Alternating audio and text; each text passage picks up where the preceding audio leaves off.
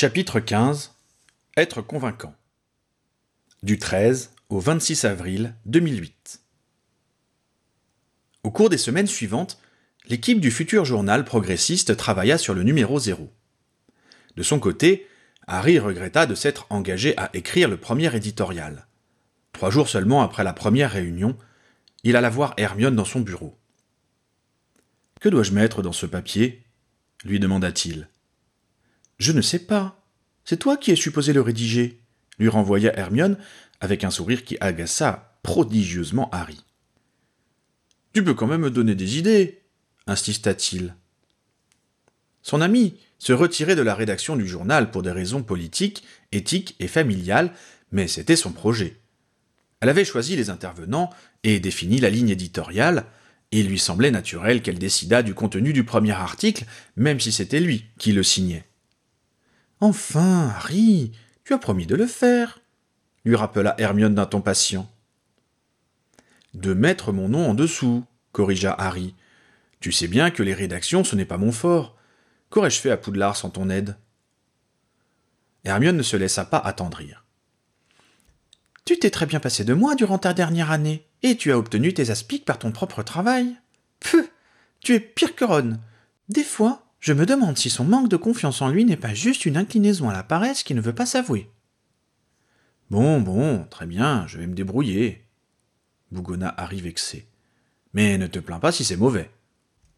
Ce sera très bon, répondit-elle avec assurance. Tu es trop perfectionniste pour ne pas y arriver. C'est ainsi que Harry se retrouva le samedi après-midi suivant, installé dans la bibliothèque du Square Grimore, qui lui servait de pièce de travail. Une heure après, il avait soigneusement aligné ses plumes et stylos sur le cuir de son bureau, admiré avec quelle finesse Ginny avait accordé les attaches de rideaux en fil tressé à la couleur des voilages, au bois des meubles et aux lambris. Il avait contemplé la place Grimore par la fenêtre et recensé le passage de treize voitures, quarante-six passants adultes et six enfants, dont trois en poussette. Il avait également remarqué que le quatrième lampadaire en partant de la gauche avait la faveur des chiens du quartier. Il finit par aller rejoindre Ginny qui jouait avec les petits au salon. Tu ne veux pas m'aider? la pria-t-il d'une voix suppliante. Je ne suis pas le survivant, moi, rétorqua-t-elle sans arrêter de faire sortir des boules multicolores de sa baguette. Ce n'est pas à moi qu'on a demandé d'inaugurer cette nouvelle publication. Dis plutôt que tu n'as pas plus d'idées que moi, grogna Harry en reculant pour que James, qui tentait d'attraper les sphères irisées, ne lui marche pas sur les pieds. Comme quoi, ne pas être le survivant est parfois un avantage, admit-elle sans une once de pitié. James, laisse-en un peu à ton frère. Tu es une femme cruelle, tu sais, lui lança Harry en récupérant à son tour une bulle qui était venue flotter sous son nez. Je sais. Tu m'as choisi pour ne pas perdre la main, au cas où tu devrais reprendre du collier. La vie est dure pour les héros. Elle envoya une autre bordée de bulles. Je ne serais pas opposé à un peu de compassion, fit-il remarquer. Tu es plus efficace quand tu te sens obligé de montrer le meilleur de toi-même, expliqua-t-elle en reportant son attention sur lui. Tu ne t'en rends pas compte, mais je fais mon possible pour t'aider, je t'assure. Agacé, il retourna dans son antre en songeant que l'humour des Weasley était parfois pénible à supporter. Il compta les livres de l'étagère la plus proche, dénombra les 126 cristaux du lustre, ou plutôt 128, reconta-t-il pour vérifier. Il se demanda s'il ne devait pas recommencer une troisième fois pour en avoir le cœur net, avant de réaliser qu'il n'en avait rien à faire. Tout ce qu'il souhaitait, c'était d'en avoir terminé avec son pensum et passer à autre chose. Finalement, Enragé de se trouver enfermé par une promesse qu'il avait eu la faiblesse de se laisser arracher par sa meilleure amie, il décida de tout simplement indiquer pourquoi il était favorable à une ouverture sur le monde moldu. Si cela ne lui plaisait pas, Hermione pourrait toujours reprendre l'article en brodant sur ses arguments. Avec un peu de chance, ce serait tellement mauvais qu'elle ne lui demanderait plus jamais ce genre de service. Il saisit son stylo et se lança. En un quart d'heure, il eut terminé. Sans se relire, de peur de tout déchirer et de se retrouver à la case départ, il plia la feuille de papier recouverte de son écriture et d'un certain nombre de ratures. Il monta d'un pas décidé à la volière qui se trouvait dans les combles pour charger son hibou de porter sa prose à Hermione. Tu as terminé? demanda Ginny en le croisant dans l'escalier alors qu'il redescendait. Ouais. Je peux lire?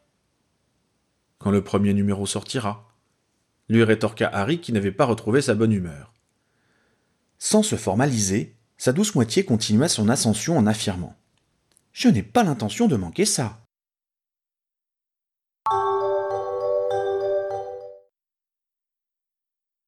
Harry Harry La voix d'Hermione l'arrêta dans son élan. Précédée par son ventre rond, elle se pressait pour le rattraper dans l'atrium du ministère, faisant tourner les têtes avec curiosité.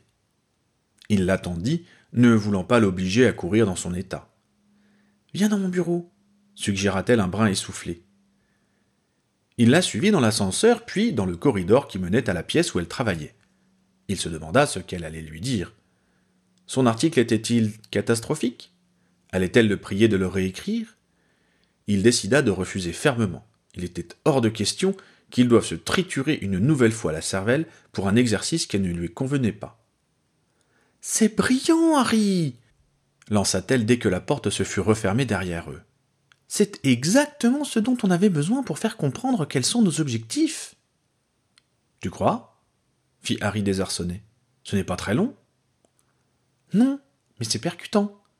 Tu as une façon inimitable de t'exprimer, assura Hermione. Quelque chose qui est toi et que je ne peux pas copier. Je savais que tu serais excellent. Si c'est pour me demander un autre article, commença Harry méfiant. Ne t'en fais pas. Je ne veux pas abuser de ton aide. Mais je suis quand même contente d'avoir insisté, car c'est exactement ce que j'espérais. Ah, bien. Tant mieux. Ça t'ennuie si je recopie ton texte avant de l'envoyer à Lee? Certains mots sont presque illisibles, justifia-t-elle avec tact. Il faut avoir une longue pratique de ton écriture pour deviner ce qu'il y a dessous. Pas de problème, fit Harry honteux de lui avoir expédié son brouillon. Tu pourras corriger les fautes d'orthographe comme ça.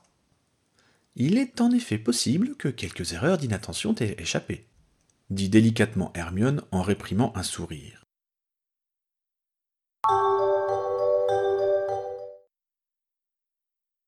Comme prévu, le 26 avril, toute la petite compagnie se présenta chez Lee et Padma. Solennellement, Lee dévoila le fruit de leurs efforts. La couverture leur arracha des exclamations enthousiastes. Le titre, Alternative magique, s'étalait en un beau vert brillant sur un vert tendre plus clair. Dans le coin supérieur gauche, un petit sorcier, en chapeau pointu et robe traditionnelle rouge, tenait d'une main une baguette et de l'autre un stylo moderne. Sous le bandeau titre, les intitulés de rubriques étaient superposés sur un cliché représentant un bureau sur lequel se mêlaient plumes, parchemins, stylos et feuilles de papier multicolores. C'est magnifique jugea Ginny. Ça donne envie d'acheter le magazine pour voir ce qu'il y a dedans. Sur les conseils d'Hermione, je me suis adressé à Iselda Belleplume, avec qui elle avait déjà travaillé pour ses livres, et je lui ai demandé de nous concevoir une maquette, expliqua Lee. Cela nous a coûté plus d'argent que prévu, mais je pense que ça vaut le coup. Ça change des journaux en noir et blanc que nous connaissons, apprécia Harry, en feuilletant son exemplaire et en constatant que la couleur s'étalait sur toutes les pages. On voit qu'elle a bien compris l'image que nous voulions donner, se réjouit Parvati. C'est vrai que ça en jette, considéra Lee. Bon, je vous laisse lire l'éditorial. Le silence se fit tandis que les participants déchiffraient le texte de Harry qui sentit le trac lui tordre le ventre. Était-ce vraiment aussi satisfaisant que l'avait affirmé Hermione? Il jeta un regard à son magazine et estima que, bien présenté et imprimé, cela avait une bien meilleure allure que sur le papier raturé qu'il avait envoyé à son ami. Je suis un sang mêlé. Je suis un sang mêlé et je n'en ai pas honte.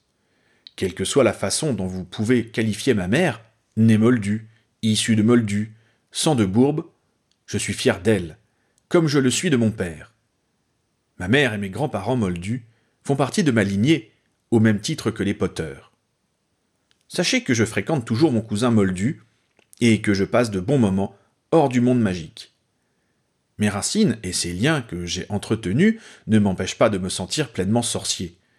Je ne suis pas une exception. Plus de la moitié des sorciers ont des liens de famille avec des non-sorciers. Il est temps d'ouvrir les yeux sur ce que nous sommes et de l'accepter. À quoi bon obliger les sans-mêlés à s'amputer d'une partie d'eux-mêmes pour être acceptés par la société magique? Pourquoi refuser de voir le monde qui nous entoure? Je fais confiance à la communauté sorcière pour s'ouvrir à une autre culture sans se perdre, pour apprendre sans oublier, pour évoluer, en restant fidèle à ses valeurs.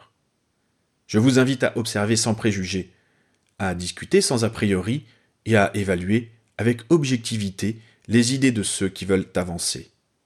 Harry Potter. C'est parfait, approuva Parvati. Ça reflète tout à fait notre opinion, renchérit Padma. Comme vous pouvez le voir, pour ce premier numéro, nous avons écrit une sorte d'introduction pour expliquer ce que nous avons l'intention de faire en lançant cette publication.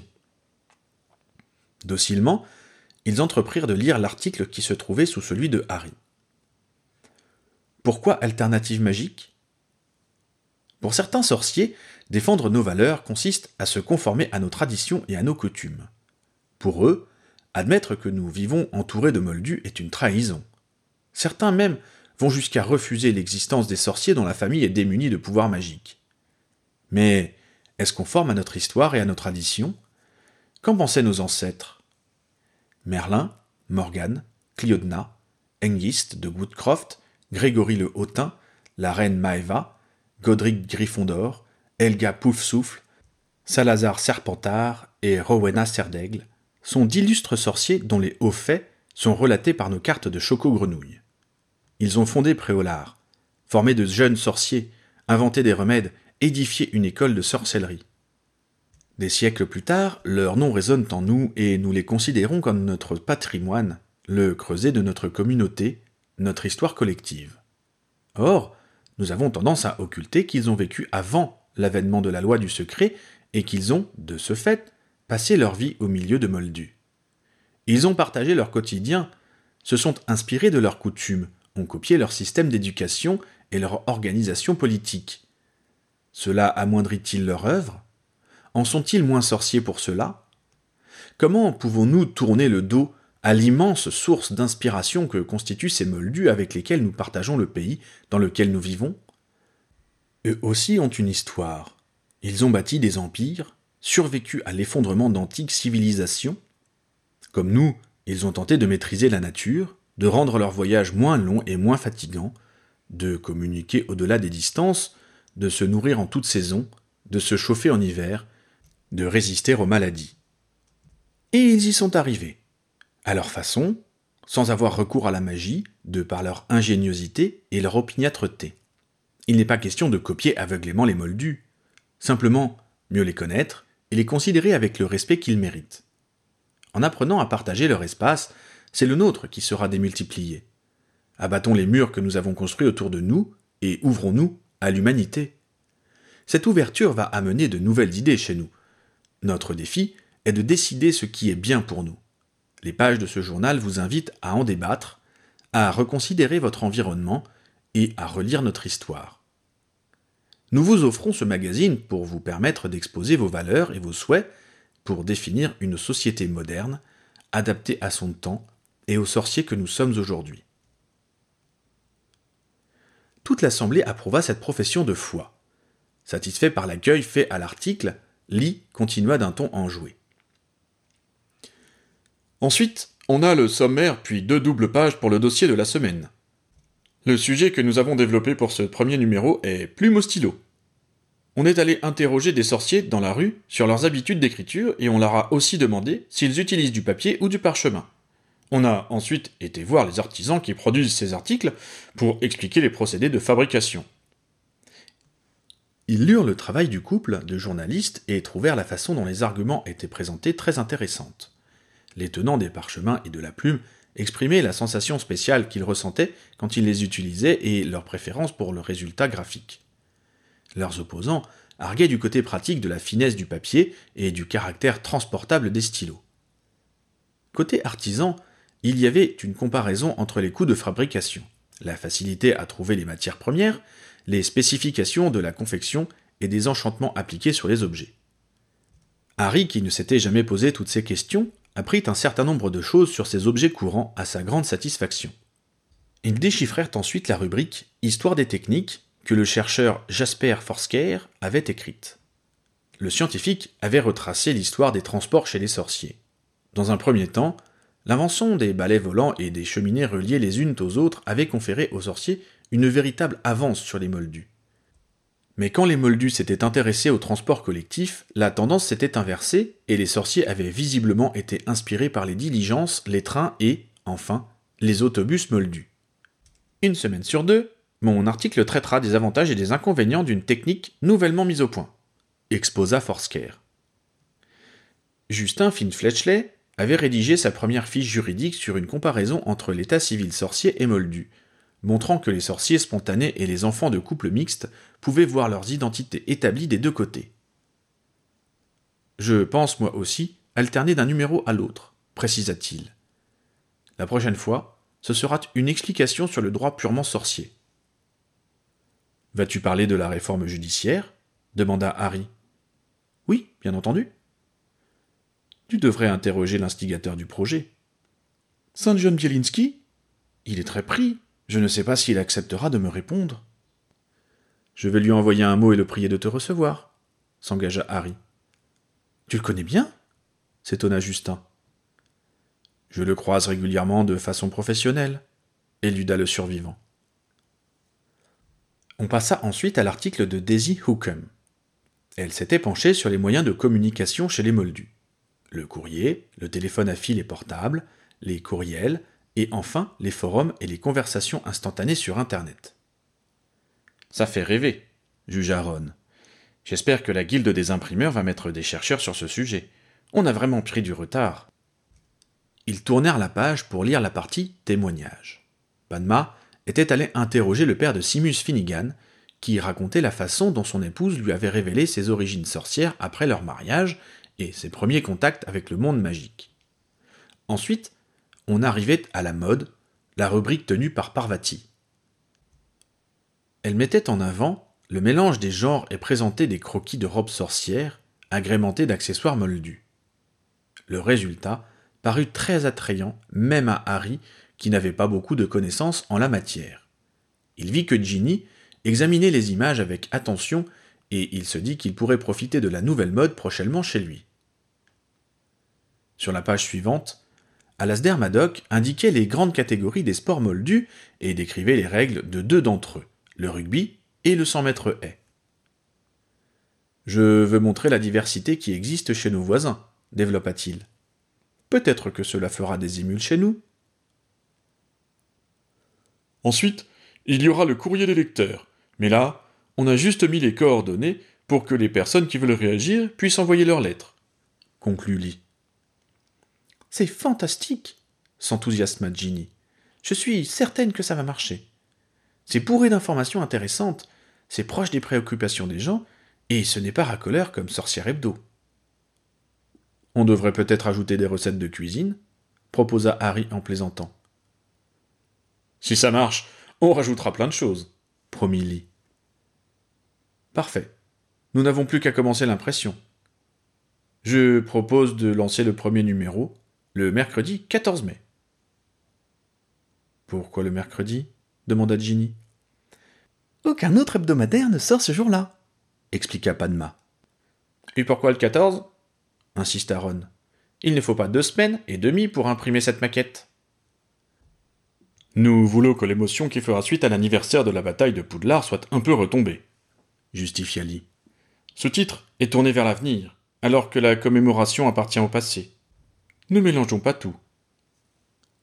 Comment pensez-vous vous faire connaître s'inquiéta Harry. Lee prit sur la table une feuille de papier qui faisait la moitié de la taille du magazine. On y retrouvait le bandeau de titre, avec la silhouette du sorcier, et en dessous était noté Débat de société, exprimez-vous sur des sujets d'actualité. Quoi de neuf dans le monde magique? Soyez un sorcier averti. Je vais faire imprimer ces tracts et nous allons profiter de notre prise de contact avec les artisans et les commerçants en vue de remplir nos espaces publicitaires pour leur demander de les afficher, expliqua Lee. J'espère éveiller la curiosité et amener les gens à essayer le premier numéro. C'est une excellente idée, apprécia Alastair. Ensuite, on tablera sur le bouche à oreille. Parlez-en autour de vous et soyez convaincants, conclut le rédacteur en chef.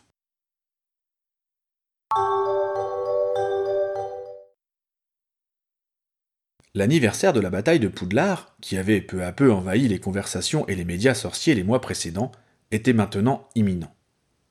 Tous ceux qui avaient combattu à Poudlard avaient été approchés plusieurs semaines auparavant pour être inclus dans les festivités qui allaient marquer cette commémoration. Au début, Harry avait exprimé sa réticence à participer à une manifestation populaire, mais, comme lui avaient fait remarquer les membres de sa famille, il ne pouvait pas se soustraire à ses obligations. T'avais qu'à pas dégommer Voldemort, lui avait rétorqué Ron un peu brutalement quand le sujet fut abordé au terrier la première fois. Il est important que tu dises publiquement à quel point tu approuves tous les changements qui sont intervenus durant les dix dernières années dans notre société, avait formulé plus délicatement Hermione. Tu es un modèle pour beaucoup d'entre nous. Tu vas gâcher la joie de tout le monde si tu restes dans ton coin, avait renchéri Ginny. Peu à peu, le programme avait été dévoilé il y aurait une reconstitution des temps forts de la bataille par Christopher Perks, le marionnettiste auquel Harry avait fait appel pour l'affaire du petit garçon qui avait reçu un sectum sempra. Un tournoi amateur de Quidditch, une démonstration avec des dragons et un carrousel de chevaux ailés. Pour clôturer les festivités, un grand bal serait donné avec un spectacle de feu fou fusboom à la clé. Ça va être sensationnel, leur avait dit Georges on leur a fait un prix par patriotisme, mais on a quand même doublé notre chiffre d'affaires du trimestre. Le ministère avait mis les guildes à contribution pour financer les trois jours de fête. Ces dernières avaient livré des prestations en nature, puis puisé dans leurs caisses pour indemniser ceux qui avaient fourni le matériel et les produits alimentaires mis à disposition. Ron avait choisi de montrer l'exemple et avait demandé en échange de sa livraison un prix sensiblement inférieur à celui pratiqué en magasin. Vos feux vont raconter la bataille comme à notre mariage, s'était enquis Harry. Non, c'était une vision familiale que nous avions faite et on ne l'a jamais commercialisée comme telle, lui avait indiqué Ron. La seconde version, qu'on a finalement mise en vente, a eu un gros succès et trop de personnes la connaissent pour qu'on puisse la présenter de nouveau. Ce qu'on a prévu pour le bal sera purement distrayant, mais on a donné ce qu'on avait de mieux. Et nous, on veut voir les dragons, avait coupé Victoire. Je vais faire mon possible pour vous réserver de bonnes places, avait promis Charlie. Des conférences sur l'année des ténèbres seraient tenues, et toutes les personnes qui le désireraient pourraient déposer des souvenirs de cette période dans des pensines, pour préserver la mémoire. Les offrandes seraient ensuite triées et vérifiées pour être conservées dans la bibliothèque de Poudlard, où des chercheurs et les élèves du cycle supérieur pourraient les consulter. On avait demandé à ceux qui avaient joué un rôle particulier dans la résistance ou la libération de partager une scène qu'ils trouveraient marquante ou significative. Tous ces moments seraient mis à la disposition du public qui pourrait les visionner pendant les trois jours de fête. Ceux du clan Weasley qui avaient été sollicités avaient discuté entre eux de ce qu'ils allaient offrir comme témoignage. Moi, je pense montrer comment la bataille a réuni plusieurs races, avait déclaré Hermione les elfes sortant des cuisines avec leurs poils à frire, les centaures envoyant leurs flèches sur les mange-morts, le frère de Hagrid lançant des rochers. Moi, je vais témoigner sur la résistance au ministère, avait indiqué Arthur. J'ai vu des collègues faire disparaître des dossiers et en prévenir d'autres que leur famille allait être arrêtée. Et toi, Georges, tu vas te souvenir d'une de tes émissions de Potterveille Non, c'est Lee qui racontera comment on en a eu l'idée. Je vais montrer les cours de défense que donnaient Rémus et Tonks aux anciens de la D qui venaient nous retrouver. Tout le monde va voir ce que mes parents ont fait, s'était réjoui Teddy. Ils vont te voir aussi, avait soupiré sa grand-mère d'une voix attendrie et émue. Ta mère a continué jusqu'à ses huit mois de grossesse. Je me souviens que je l'avais suppliée de renoncer, car j'avais peur qu'elle prenne un sort perdu de ses élèves. Mais elle n'en faisait toujours qu'à sa tête. Et toi, Ron? C'était Molly? Je pense que je vais montrer le moment où Malfoy a essayé de nous capturer dans la salle sur demande pour nous amener à son maître et sauver sa peau, avait exposé Ron. Quoi? Avait glapi Hermione. Mais il n'en est pas question. Il a fait ça? s'était exclamé Bill. Harry avait réalisé qu'il n'avait jamais raconté cet épisode au Weasley, excepté à Ginny. Ron, avait-il commencé, c'est supposé souder notre communauté, pas la diviser. Vous y avez cru? S'était exclafé Ron. Je ne suis pas irresponsable. Non, je vais témoigner sur la résistance à Poudlard. Je vais repasser le moment où Neville nous a expliqué comment ça se passait au château, puis la façon dont nous avons été accueillis par les élèves qui se cachaient. Ensuite, je pense raconter comment ils ont demandé à Harry de prendre la tête du soulèvement. Mais j'éviterai de montrer qu'il a commencé par refuser, évidemment. Pourquoi tu as refusé, Harry? s'était étonnée Angelina. Je n'étais pas venu pour ça, mais finalement on a pu tout faire en même temps. Avait éludé Harry qui n'avait pas envie de parler des Horcruxes à sa belle-sœur, même si elle était Aurore. Elle lui avait jeté un regard acéré, mais il lui avait opposé une expression ferme. Il y avait des éléments qu'il ne pouvait pas divulguer. Il fallait qu'elle s'en fasse une raison. Et toi, Harry? Avait demandé Fleur inopinément. Que vas-tu nous raconter? Je pense mettre des souvenirs de Dumbledore m'expliquant ce qu'il faisait et me donnant des directives pour la suite. De Rogue aussi. Cela fait des années que je souhaite le réhabiliter, mais je ne sais pas comment m'y prendre. C'est enfin l'occasion. C'est supposé nous souder, pas nous diviser, lui avait retourné Ron d'une voix ironique. Tu vas te mettre à dos tous ceux dont les gosses se sont pris des Doloris à Poudlard cette année-là, avait jugé Percy. Harry avait haussé les épaules. Eh bien, si ça les gêne. Ils n'ont qu'à pas me demander de participer, avait-il rétorqué. Tu as raison. Fais comme tu penses devoir le faire, l'avait soutenu Hermione. Si tu n'avais pas suivi ta conscience il y a dix ans, on n'aurait rien à fêter aujourd'hui. Ron n'avait rien ajouté, mais il donna discrètement un petit coup de coude à Harry pour lui indiquer qu'il n'avait fait que plaisanter et qu'il comprenait ce qui le motivait. Harry lui signifia d'un clin d'œil qu'il savait pouvoir compter sur son appui. Toute cette agitation avait amené la famille à raconter aux plus jeunes les événements de la guerre et les actes de résistance que cela avait engendrés. Teddy, qui avait dix ans, et Victoire, qui en aurait tout juste huit le jour anniversaire, pouvaient être instruits dans les détails de ce qui s'était passé, les enjeux de la lutte et du rôle de ceux qu'ils connaissaient dans la libération. Dominique, qui allait sur ses cinq ans, et Frédéric, quatre ans et demi, eurent droit à une explication simplifiée sur les méchants qui avaient tué le papa et la maman de Teddy, et les gentils qui les avaient mis en prison. James, Louis, Rose et Albus, qui avaient entre deux ans et deux ans et demi, assistèrent à la séance, mais on ne sait trop ce qu'ils en retirèrent. La petite dernière de George et Angelina, Roxane, était encore bébé et n'était intéressée que par l'heure des tétés et les câlins que lui prodiguaient ses parents et sa famille. En répondant aux questions posées par les plus grands, Harry avait soudain songé que, dans tous les foyers sorciers, on devait être en train d'expliquer aux enfants comment le survivant avait mené la lutte et terrassé le Seigneur des Ténèbres. Et il en avait frissonné.